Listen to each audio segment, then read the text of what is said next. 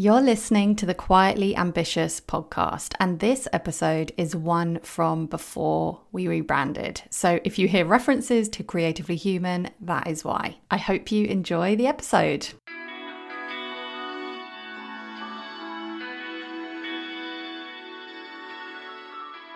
You're listening to Creatively Human, with honest conversations about what matters to us and how it really feels to build an online business, put our work out into the world, and make an impact in our own unique way. I'm your host, Ruth Poundwhite, business mentor to heart led creatives. If there's one thing I've learned about running my own business, it's that it brings up all of your doubts and issues right to the surface constantly. And the topic of self doubt is basically one that has come up on practically every interview I've done so far on this podcast. And that is the reason why I really wanted to talk to Sas Petherick for today's interview. She is a self doubt coach and researcher, and we talked about all of this stuff and whether self doubt is more common for those of us who run our own businesses. And I particularly enjoyed the chat we had about breaking the traditional mold of leadership as business owners, as well as Sas's advice for not letting self doubt about one area of your business make you want to give up on it entirely.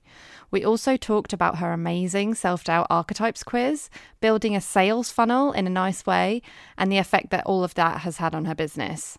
There were a couple of sound quality issues in this interview, but talking to Sas was just brilliant, so I really hope that you enjoy it despite those issues. Hi, Sas. Thank you so much for coming on the podcast. Um, can you start by introducing yourself a bit and what you do? Sure, Ruth. It's so good to be here. I'm really quite chuffed that you asked me to, to join in. Um, so, I am a self doubt coach, I'm a researcher and I work with one to one and in groups, and I also mentor other coaches to help them set up their practice as well. Um, mostly, I'm interested in how we can cultivate self belief and self acceptance and self trust and self worth, all these kind of, what I think are quite juicy selfies.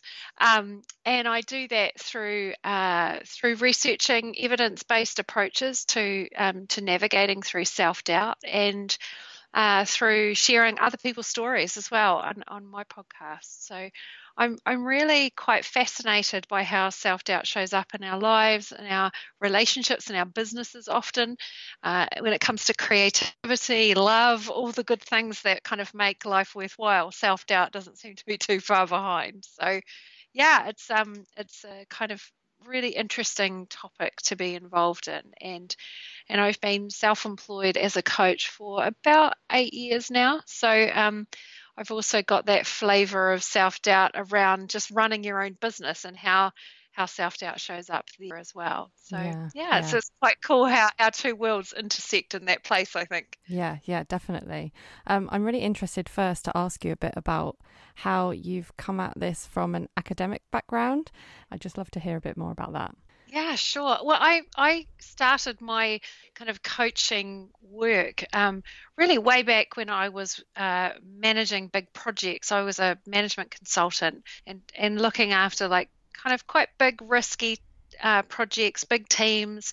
Um, I was in a senior leadership role and, and uh, often found that we needed new ways to be able to coach people. So I sort of first found, uh, rather new ways to manage people. And I found that coaching was this sort of newfangled thing that was starting to be talked about mm-hmm. in leadership circles. And so I kind of came at coaching really from that corporate perspective of which was basically, you know, is this a tactic that will help us make people more productive?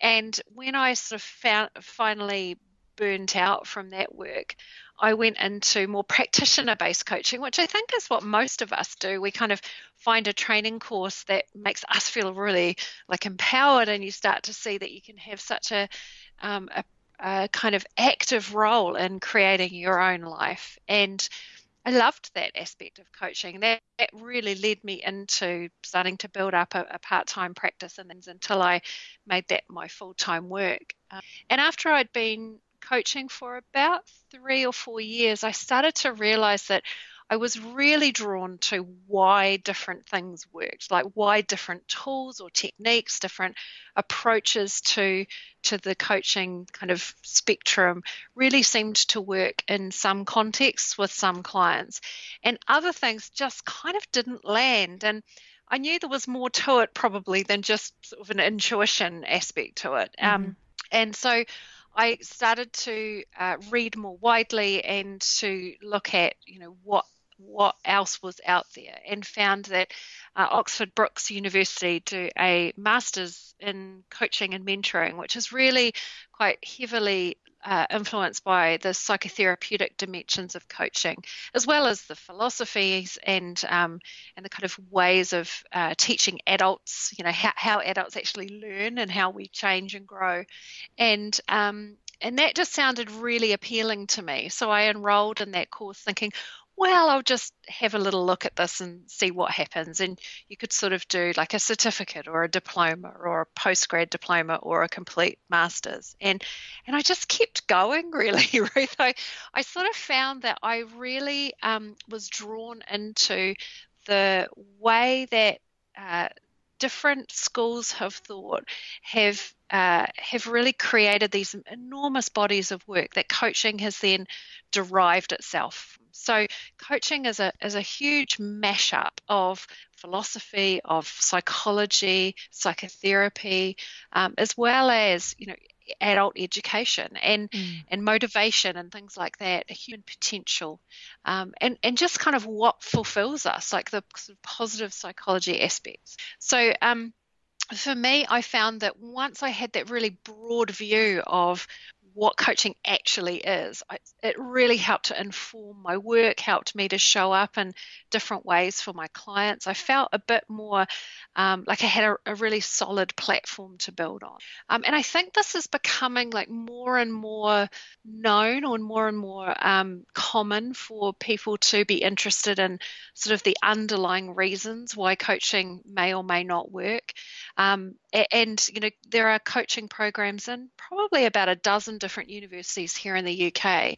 Um, the Oxford uh, School is um, one of the largest uh, research units in Europe. So it's really well respected, and as a consequence of that, they have a, a conference and they and annually um, they also have a supervision program. So there's lots of like really lovely meaty things to to get involved in there, which I've just found incredibly supportive to um, developing just my own kind of body of work. Uh, but also, I think um, one of the really heavy emphasis, um, or, or rather, one of the things that an academic program places quite a heavy emphasis on, is the ethics of coaching. Which, if you're if you've only come across coaching from kind of what's on the internet, um, you may or may not be aware of. And I think um, there is quite a large school of thought that I totally understand, but that sort of suggests that coaching is really a kind of money making racket mm-hmm. and anyone can call themselves a coach. Yeah. And I totally see that. And, you know, it, frankly, that the industry is, is completely unregulated. There is no requirement for anyone to be trained, to be supervised, um, or, or even to be qualified. So that creates this kind of wild, wild west sort of approach to it. Um, but I've always sort of felt that um, really like in, in any scenario, I can't control what anyone else does or thinks, but I can kind of be really interested in how I show up to this work. And so it's always felt quite important to me to feel that um, I'm I'm inf- as informed as I can be about where thinking is going, about what's informing our industry and our practice, and and how I can kind of show up and, and do the best work I can, um, eh, you know, as humanly possible, really. So um, so for me, I think you know an academic approach to coaching certainly has its place. I don't think it's necessary for everyone, yeah. but I guess the the things that I've got from from that is really just that really broad spectrum view of the coaching world of the bodies of work that have informed it um, and ethical practice as well which is a good thing to have in your back pocket i think. Yeah yeah definitely. Actually i find it so interesting um, hearing you speak about this like broad view of coaching and everything that goes into it because i've never really thought of it like that but it's actually so interesting really interesting. Yeah. um, So let's talk a bit about your research that you've done into self doubt and the work that you've done with people. And I'm really interested to know your opinion on this question. Basically, I'm wondering is self doubt a thing that tends to show up more for people who have their own business, or is it just that we're kind of forced into these situations and it just it comes up and we talk about it? I'm really keen to know your opinion on that. I think that's such a great question. I think it can sometimes feel like it, right? Yeah. When you are running your own business, it's like no one else has been here before. Yeah. Um, what I found is that um, it kind of doesn't matter what road you go down. At some point, you're probably going to come across self doubt. Mm-hmm. So, whether you're an employee in an organization, whether you're an academic, whether you're a creative, or you're just you know running your own business, um, you're probably going to come across self doubt at some point. Um, most of the research suggests that it, around 70 to 80% of us um, have stated that we, so this is just the, yeah. the numbers that admit to it, wow. Um, have experienced self doubt. And that's men and women, that's across, you know, all ages, ethnicities, uh, different countries. So um, I think it, it's, it's a pretty universal experience. I hes- hesitate to use um, kind of global statements, mm. but I think it, it does seem to me to be a pretty universal experience, which um, which in some ways is, is quite comforting. I think yeah. there's nothing wrong with you. You're just having a human experience, but yeah. it can it can feel pretty intense though, right? When it's yeah. showing up. Definitely. And is it just that some people just don't talk about it? Because I don't know if I would look at seventy to eighty percent of people in my life and assume that they doubt themselves. Like it's so easy to just look at other people and think, oh, they've got it sorted. And why don't I? It's quite interesting because I sort of feel as though I have this really privileged position being kind of at the center of things. And I work with people from all different backgrounds and in all different kind of uh, industries. Um, I work with men as well as women. And I can absolutely tell you that 70 to 80% of your of the people in your life are probably experiencing self-doubt at some point. Um, they just the ones that you think, wow, they really have their stuff together, probably have found um, really good ways to to be with their self doubt, like really good um, tactics or um, approaches where they can kind of make peace with it. Um, and others are just really good at putting on a show. Yeah. so, so, I guess um, I would say that if you are looking at someone else and thinking that they've got their stuff together, uh, it's likely that they um, behind the surface there is a sort of thinly veiled yeah, yeah. Um, sort of idea of confidence and, and self belief, and there'll be something in there that is that is kind of they're worried about that's wearing away at them. Um, there'll be things that are keeping them up at night yeah. because they're human. Yeah, yeah, definitely, that makes sense. Um, I was wondering how you find self doubt tends to show up for people in their businesses. What are the ways it sneaks up on us that we may not even realize? Well, I think it's so interesting how self doubt is quite sneaky because to me, and the way I sort of define self doubt is that it it's our inbuilt protection mechanism. So it says to us a kind of million different ways, don't do that, you might hurt yourself. So so don't mm. post that blog post that's slightly controversial. You might be rejected. Yeah. Don't try and sell that thing because no one will buy it and then you're completely abandoned right? Um, you know, don't don't uh, don't make yourself too visible because then people will judge you for being a show off. Yeah.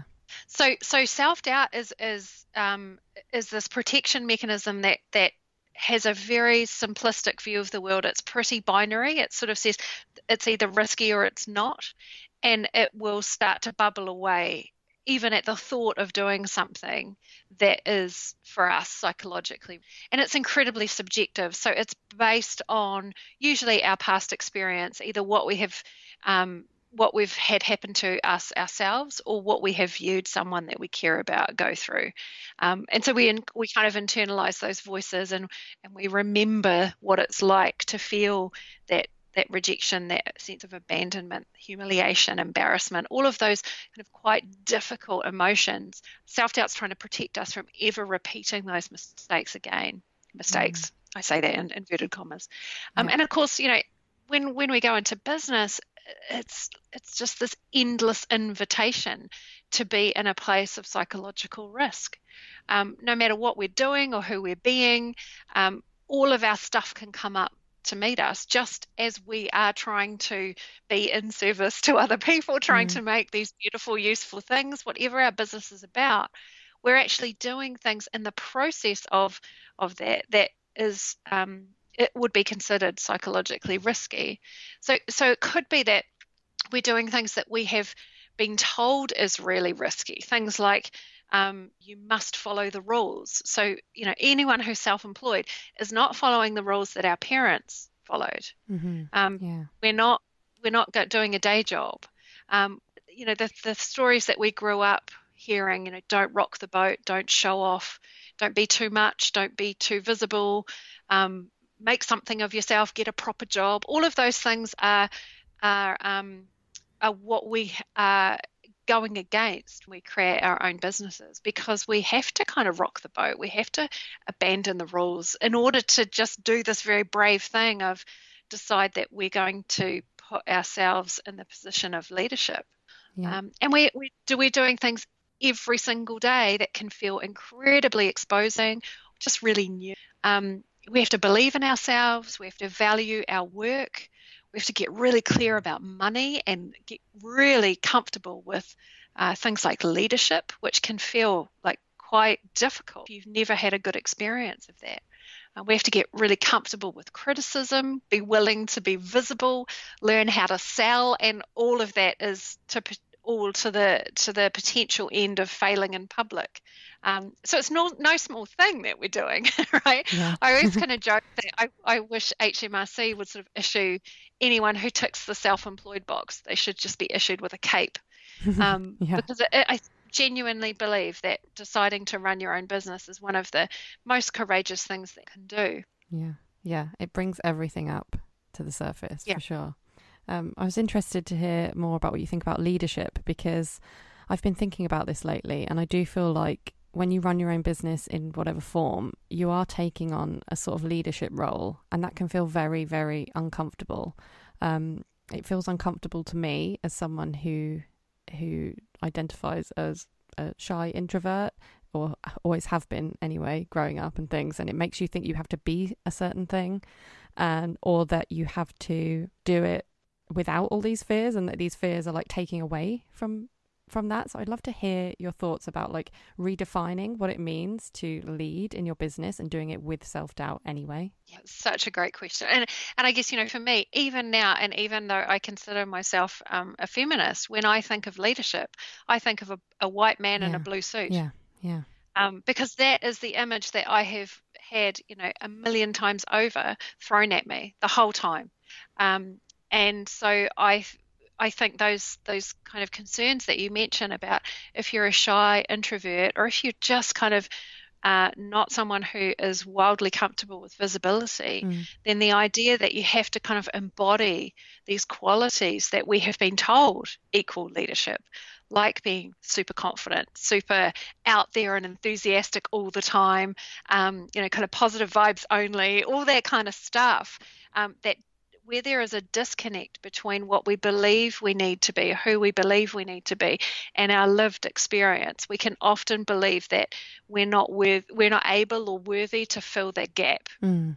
And I think um, partly um, one of the reasons why uh, women are turning to self-employment, why so many more women are running, which is a really patronizing phrase, but the kitchen table businesses, mm-hmm. the kind of um, uh, creative businesses where they're actually saying, I don't want to work in an organization that just feels kind of dehumanizing and belittling and just frankly is really bloody hard to fit childcare around. Just, you know, we're, we're in 2019 and it is still an argument we're having about how to organize childcare. Yeah, yeah. It just seems crazy to me. But all of these things contribute to why we believe that somehow we don't fit the mold of leadership. And I think we have to um, we have to sort of take a step back and in in some ways it's it's kind of a we have to sort of be a leader before we might be ready to claim it. Mm. In that, we have to stand back and say, how do I want to define leadership for myself? What is comfortable for me?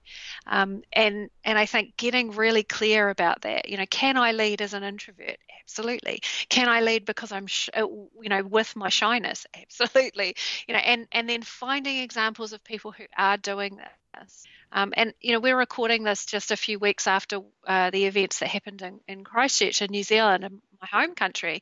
And we've got this incredible example of a very, very different flavour of leadership in Jacinda Ardern the, the New Zealand Prime Minister, who has shown up with a ton of empathy, leading by example. She has been the least showy of any leader. She has not centered herself or made this about her. She has, in lots of ways, I think, allowed the the events to unfold and and kind of play a sort of side partnership role in, in allowing that to happen.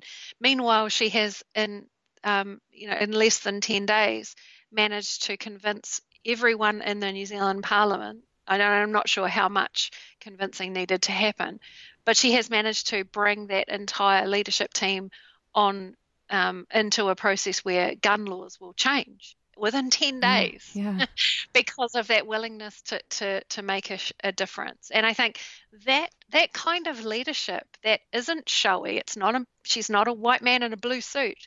Um, and she is not um, centering herself. She's not super confident. She's not trying to make light or make positive of anything. She has just very quietly got on with the job.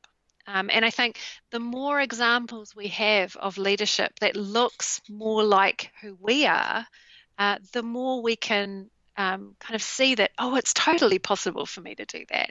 And this is why I think representation uh, really matters. Yeah. Inclusion really matters yeah. because then we get to see ourselves, and when we can see it, we can kind of be it. We can imagine ourselves that we can be it. Um, and so, in the meantime, until we have you know vast numbers of um, of women in leadership until we get to a place, hopefully in my lifetime, where um, this isn't a new thing. We have to kind of lead that movement. We, as self employed business owners, get to decide how do I want to show up for my business? How do I want to lead? And where am I lacking? Like, where are the real specific challenges that I have?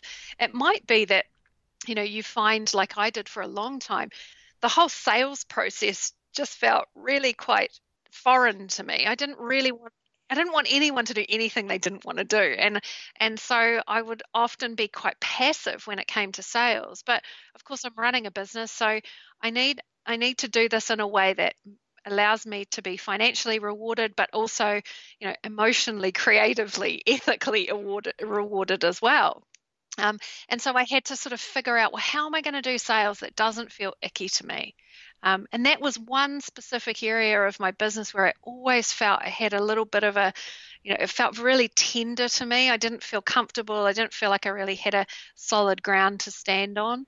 Um, so I had to figure that out. Um, and what I found was because that was so difficult for me that I would some sometimes I would extrapolate that out to include my whole business and say I'm just crap at everything. Yes, I don't think yeah. I'm cut out for this. And I think the more specific we can get about where we might be having um, quite you know particular challenges the easier it can be to kind of come up with you know point solutions that that really figure out oh okay actually i'm an amazing ceramicist. I, you know i can you know i can uh, create beautiful copy for other people's websites, whatever your job, whatever your business involves. But it's the selling part that I'm not great at. Oh, where do I get some help with that? Right? Or it's the or it's the marketing part, or it's the, you know, how do I take this business to scale part? You know, all of those different challenges that come along at different kinds, different times in our in our business lifespan. Um, it, it's when we can kind of go, okay, how can I encourage myself to seek out that figure figure this problem out so that I can do the work that I, I feel that that purpose for that that drive for. Yeah, yeah, that makes so much sense. Um, and that brings me to my to my next question, which was um, the strategies that you might recommend for people to figure things out, like that one example you just said, realizing that it was the sales, it wasn't the whole business, but it was the sales that um, made you feel uneasy and doubtful about the whole business. And I'd love to know any other specific strategies that you have found help people figure out these these little stumbling blocks that they can then do something about rather than thinking that they're failing at everything. Mm. Well, I think the one thing that I found about about self doubt is this kind of internal protection mechanism, is that um, it it doesn't really survive too long when you are when you show it compassion. Mm. So I always think about self doubt as kind of being a, a, much much younger version of me. It's usually a kind of eight to twelve, maybe 15 15, 16 year old me, that was when my self doubt was at its most acute. And then all of the things that happened during those years, I sort of um, internalized and I would respond to things in my adult world as I would at the age that those things occurred, right? right? So, yeah. so one of the things I had happen when I was um, 13, 14, 15, I was bullied really badly at school. Mm. I just never quite fit in with the cool kids and I was always ostracized and I felt incredibly lonely and I felt like um, no one wanted to be my friend and I was I was always going to feel like an outsider. And so um, in my adult life, whenever I didn't get picked for something or whenever I felt that kind of slightly slightly feeling of being on the outside, I would respond in the same way. So I would just retreat that was the way I kept myself safe was to kind of retreat back into myself and um, you know go and do something really worthy like when I was a kid, I worked in the library. Um, so, so you know, and when when that started happening, um, when I started interpreting that as happening when I'm an adult in my business, my tendency is to is to kind of pull back and retreat. And sometimes that's a really healthy thing to do. I think, you know, just to reflect and see where I'm at. But um, in other in other circumstances, and I know for a lot of people who are self employed, that retreat, retreating can often be a withdrawing back from the world and sort of um, we can almost get a little bit lost that loneliness that's prevalent for so many of us when we're running things from our kitchen tables without you know uh, you know the sort of communal kitchen chat or mm. someone to, to tell us about the tv show that everyone's watching we can lose that sense of community. Um, and so I found that for me, whenever I started experiencing those um, moments of doubt about sales, for example, loneliness has been a real challenge for me running my business. Yeah. Um, figuring out the whole marketing spiel without feeling like a used car salesman, all of those things that have really challenged me, I've had to think, okay, how how can I be as compassionate as possible to myself? What am I trying to do here? It's not like you know, you're not burning down an orphanage, right? you're just trying to sell a course. Yeah. so so how can I support myself to do that? How can I give myself a you know all, all the encouragement that I might need? What is it that I would like other people to say, and can I can I offer that to myself? Um, and what I have found is that when we speak to us, when we kind of engage with our self doubt and speak to it compassionately, like sometimes I found like just even writing it down as a conversation on a piece of paper can be super helpful. Is that you start to see that it, it usually wants something, it wants recognition, it's worried about something, and it um, and it needs us to pay attention to that. So um, so by giving it that attention by speaking really compassionately to it we get to feel like we're doing something that is actually healing our self-doubt. At the same time as we get to move on and do the thing that we actually want to do. Uh, often if we can just push through that initial period where we're feeling all that doubt figure out what it is that the doubt is actually about, what it might be reminding us of, how old it is, um, what that what that voice needs, and then we can sort of move on to the next step. Follow those breadcrumb trails to to wherever we're we're trying to get to. Yeah, yeah, that makes sense. And I'm guessing that the self doubt is not is something that can't ever necessarily be fully healed, but I suppose you can get to a place where you know how to deal with it and you know what it's there for and you can accept it. Is that right? Well, it, it's um, it, it's tied to our survivalism, so it's quite a primal thing. Yeah. It's so so it is unlikely to ever go. Um, it's always going to pop up, and you and I've I've found that the things that I worry about in my business now are very different to the things that I worried about in my first year or two yeah. or three but this they still have a flavor of self doubt about them. So um, so I think I think even if even if you get to a place where you feel pretty pretty healed and pretty like uh, good about the things that have happened to you where you kind of feel some peace with that and you understand that a lot of things that have happened to us have not been our our our fault and there was nothing else we could have done. Um, we can kind of make some some meaning out of those those painful moments, those trauma moments.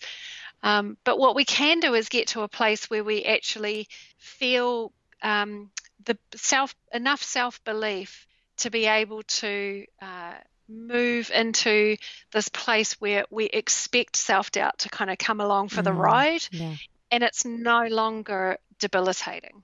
Yes. Yeah. So um, yeah, so so it kind of is expected, and sometimes you need a day or two just to let it, just to write it out, and then it's like, okay, right, I I've been here before, perhaps not in this specific circumstance, but I kind of know what this is made of, and I just need to be kind to myself for a day or two, and then move through it. Yeah, yeah.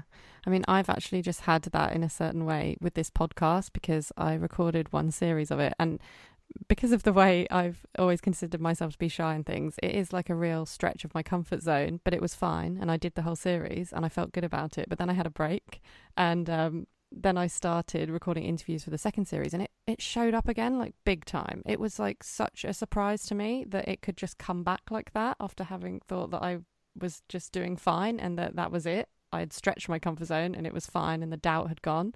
It was so that's such a surprise to me that it came back with such force. But at the same time, I did have that um, knowing that I had done it before, and it felt like something that I don't know. I was just able to tell myself and be kinder to myself and just know that it was fine. It was just really interesting to me to notice that.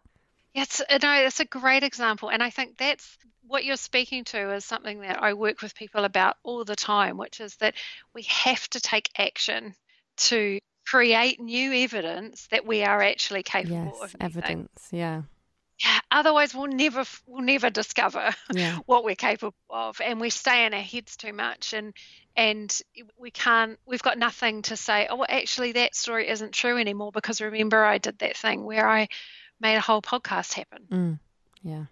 And um, is this something that you're still struggling with? Have you i mean in a in a way that from that place of experience but you still have that self-doubt. Like is there something recently that's in your business that you can give an example of where it's come up for you and you've like oh hello my old friend self-doubt again.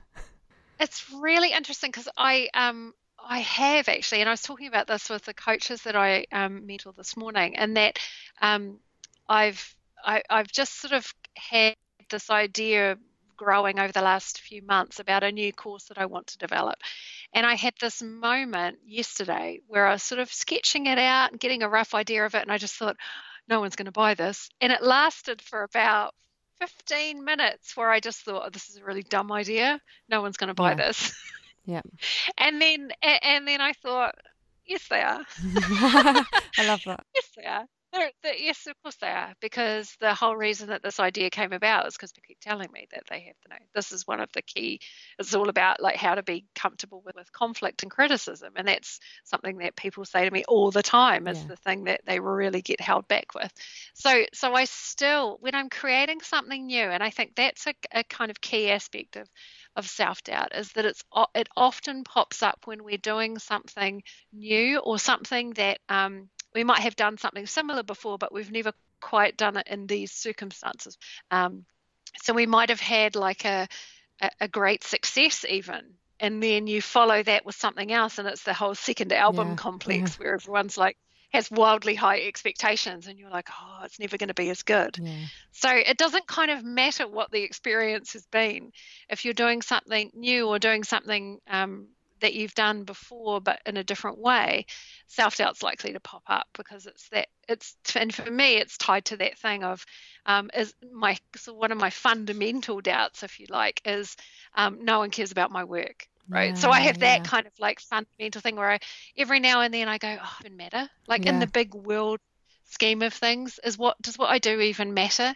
And that's usually because I'm tired or I'm working too much or I'm you know doing doing things that aren't keeping me healthy so I'll kind of fall into that pit of despair. Yeah. And I recognize it so well now after all this time that it's like oh okay right so when I believe no one's going to buy this no one cares about this work, then I can, you know, choose to follow what my self doubt want me to do, which is protect me from that risk.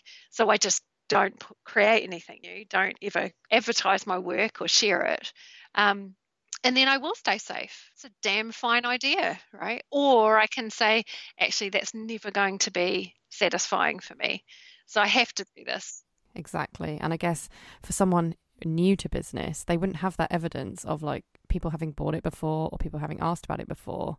But then again, it's it's one of those things like you said, if you don't do it, you're not going to be satisfied. You've got to try and your self-doubt's just trying to keep you safe. Exactly. And that's why it's so great. You're recording this this podcast. Um, whoever's listening in, we see you and it's you, know, you get to benefit from from you know this the stories and the experiences of other people. And and i just i think that's one of the, the things that i really love about this medium of these just conversations right is yeah. is that it's kind of like mentoring. You know it's the kind of mentoring conversation that you would have in a traditional organization um, but you can tune in whenever you fancy and you get to hear the stories of people that you might watch from afar.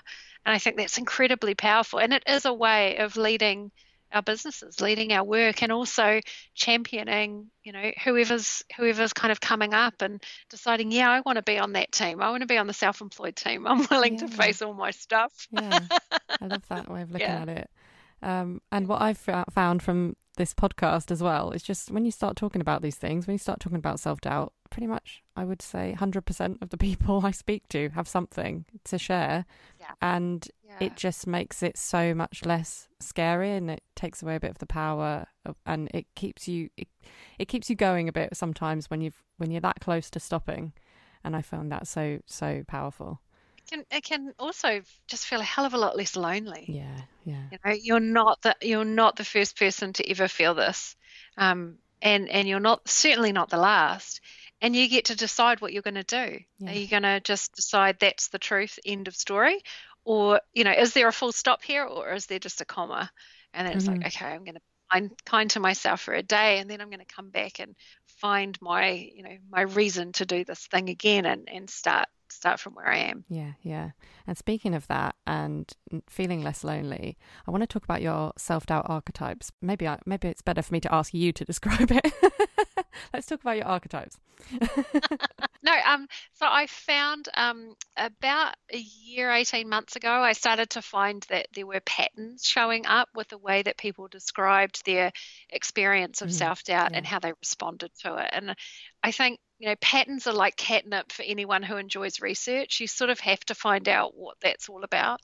And um, I spent about nine months in the end um, wow. um, trying to figure out like how is self-doubt showing up for people? And and i think the thing that has really surprised me is that this is a really new body of research. Mm. like there was a ton of research done in the sort of 60s and 70s mainly in on the west coast of america and the kind of like um, universities over there about things like self-efficacy and confidence.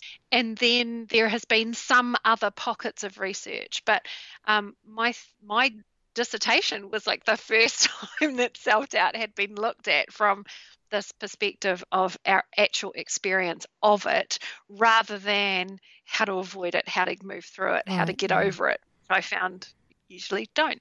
so, um, so I sort of wanted to know more about well, what is that experience like for people? And I looked at this from, um, first of all, just from uh, a very rudimentary perspective using a grounded uh, grounded research or grounded theory research method, which is basically you just let the research data tell you what's happening. So it's a kind of the theory rises from the ground is, is basically the, the idea.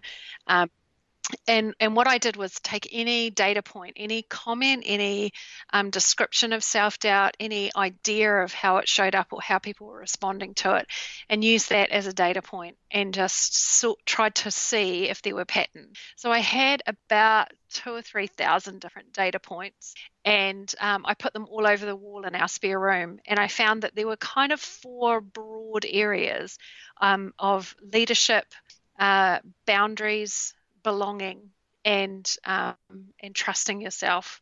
And those four areas, when I kept looking at what was there, um, I found there were there were three distinct sort of responses and experiences of self doubt that were a pattern within each of those four. So I ended up with 12 archetypes.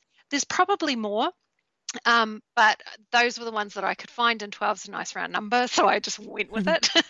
and um, and then I just described like what what that experience is like. And I I think that most of us have two or three sort of key archetypes and one that is predominant. And then once you know about that, you can kind of it's like anything. Once you know a bit more about how you respond to something or how, what you believe about something, you're then in a position to decide what else could I do or where might that come from. It's it's sort of creates a, a more of a um, more of a specificity around your experience of self doubt. And like I said earlier, I think one of the things that can happen is that we sort of have this amorphous cloud of self doubt and yeah. I'm crap at everything, when actually it may just be one thing or one area of your life where self doubt's showing up. And actually, if you can kind of find some ways through that, then it will make everything else just a little easier. Um, so yeah, so that's how the the archetypes were created, and I think there's over five thousand people have downloaded the quiz. That's amazing. So I was going to ask you about that. Like, it's a it's a really interesting way of packaging it. If, I think. Yeah. And helping helping more people access what you do, but I suppose it's kind of a fun way for people to access it and then at the end of it they get something really useful like for example I, am going to say what mine were because i actually did it a few a little while ago and then i did it again just before this call and i got two but i think that they're closely related i got the conductor and the designer and um, right. i was yeah. reading the the kind of stumbling bo- blocks of them and um, they just fit me perfectly um, feeling scattered with too many ideas and yeah. stopping things right at the last stage, which is just totally something I've done a lot of times, and a fear of being found out, which is just, yeah, that's me. well, I share the conductor with you, so, and the uh, and the conductor and the designer are both in the leadership yeah, quadrant. Yeah, I noticed that. So, um, yeah, so they're all about like self belief, like believing in the vision that you have for yourself, for your business work. Yeah. Um, your life, but also that ability to support yourself through the, the, the challenges and stumbling blocks. So, yeah, that's so interesting that you got two in that one spot. Yeah, yeah, I thought so too. Um, so yeah, I, I mean, it's really fun to go through it like that, but also really useful. And I, and how much work was this for you to put it together to make it so accessible? And I'm guessing it's, it's also a marketing thing because it's, it's a really good way to build your email list. Am I right? Like with a quiz. Yeah, absolutely, absolutely. Um, so I wanted, um, I wanted to create something useful from it because it was literally like six months where our yeah. spare room was just covered in post-it notes, and my husband was kind of like, "What is going on in there? I don't know what you're plotting, but can tell me there is an end date." And um, and I really didn't know for for about six months, I wasn't really sure where it was going. Mm. I could mm. sort of see the patterns, but I didn't really know. And my friend Ali said to me, "Oh, you should totally make it a quiz, and then people can find out what their what they you know what their thing is, what their archetype is. At the time, we didn't know they were archetypes, but and um, and another friend said, "Oh, it sounds like you're describing archetypes, which is just really patterns, yeah. you know, patterns about how we respond to things." Um, and so so really my friends helped me to kind of create this thing. And um, and i think that was just super helpful to see oh actually this would be a great way to sort of in um, t- have a, a, a, kind of interactive um, experience with this you know outcome that you get actually a little toolkit that you can use to to start to change your self doubt um, and it and it also for me it was like great all that work is going into you know helping to build my marketing list yeah, you know the, yeah. the of subscribers to my work, which is great. And I haven't had a ton of unsubscribes, which is quite encouraging. I always find it's the it's great when you you know when you build a whole lot of add a whole lot of people to to um, you know who are interested in learning more, but um, I'm always interested in the unsubscribes as much as anything else. And I haven't had a ton of people unsubscribe. So I think that bodes quite well. yeah, that's really interesting because I guess with something like a quiz, the what people could do is just come and do the quiz and get the result and leave. So that's really interesting. Yeah, absolutely. Yeah, absolutely. And it's really interesting um, when I, whenever I send out my newsletter, and I get often get like, you know, several hundred out of office replies, and um, often I'll see that there is like a whole lot of um, a whole lot of email office out of office replies from the same workplace. So I kind of know that they've all gone, hey, let's all do this quiz. You should all do this quiz. so that's kind of fun. it's great that you have that resource that people are sharing with other people. Yeah, it's cool. Folks have said that they did it with their partners as well. Yeah. So it's like their life partner gets, and then they have these conversations about where their self doubt comes from, which can be you know, really lovely and revealing, and it's quite a vulnerable conversation to have. I yeah, think. Yeah. Um, so yeah, it's good fun. But was it a lot of work behind the scenes to like get the systems up on your website to make it happen? Yes, um, and I and I guess you know I don't want to take too much credit for this because I have an amazing team yeah. around me. I have a fantastic website um, person, Evan, um, even Leah Quinn for, at 16 July, who's worked with me for years and years, and we've been through three or four different websites together. Um, and my project manager, Shauna Reed, Shauna Reed Writes, who's an amazing like copy copy editor, and um, she does a ton of different projecty stuff for me, community management of my group programs and things like that. And you know, between us, we sort of figured out how to how to create this um, you know way of allowing this to be automated, which is what I really needed it to yeah. be. Um, so yeah, like everyone, right? I, you know, none of the, none of us really do these things on our own. Yeah. So um, and I really, um, it's the kind of thing that will will probably you know stay up there for for quite a while because it's um, you know it's super valuable and and you know it's relevant to my work and it's a it's I think a good way for people just to go oh okay yeah no this resonates with me or or not you yeah. know um, and some people, I, I know quizzes don't have the greatest reputation, right? Um, Facebook taking over the whole quiz thing and then using that data for nefarious means. But um, but yeah, so I'm I'm really thrilled with how it's all kind of turned out, and um, and yeah, and there's a program, a paid program that that kind of sits behind the scenes of that called Compass as well, which is about how to sort of interrupt and, and overcome those those archetypes, um, which is really fun to to teach as well. So yeah, so it's all kind of turned out to be quite a quite a groovy effort, even though it took a hell of a long time yeah. to together. Yeah, yeah, yeah. I'm really interested hearing about that, and it's actually it's sort you've got a funnel going there, but in a nice way, because a lot of people think about um, you know marketing funnels, and it sounds horrible and icky, but it makes sense the way you've got it all up, and you've done it your way, and yeah. I really like that. Yeah, completely. I, and I think you know that the whole um, the whole marketing funnel concept I guess is um, is like anything. It's a, it's a great tool, but it can also be kind of a weapon. So it yeah. just comes down to how we want to lead our businesses to interact with that stuff. The technology that's around right now is insanely amazing. Yeah. I mean, it, it's just incredible. That's the kinds of things that we can do, and but we don't ever have to follow someone else's blueprint. We, we get to decide how we want to interact with people, you know, how many times we want to email people, all of that stuff. And I think part of the trick with this is, you know, recognizing sort of what is a genuine, like values led type approach and what is, you know, where our self doubt might be getting in the way of us showing up for people. Uh, it's never a simple thing. No, no, not at all. Right, I'm going to ask you a couple of parting questions before we go. The first one is what's something you've recently done that scared you? I just this morning had an email from someone who said, I really like your newsletters and I've been following you for a while and I just wanted to let you know that. And I said, I really like you too. And do you think we could meet for a coffee date online? Because she doesn't live in UK.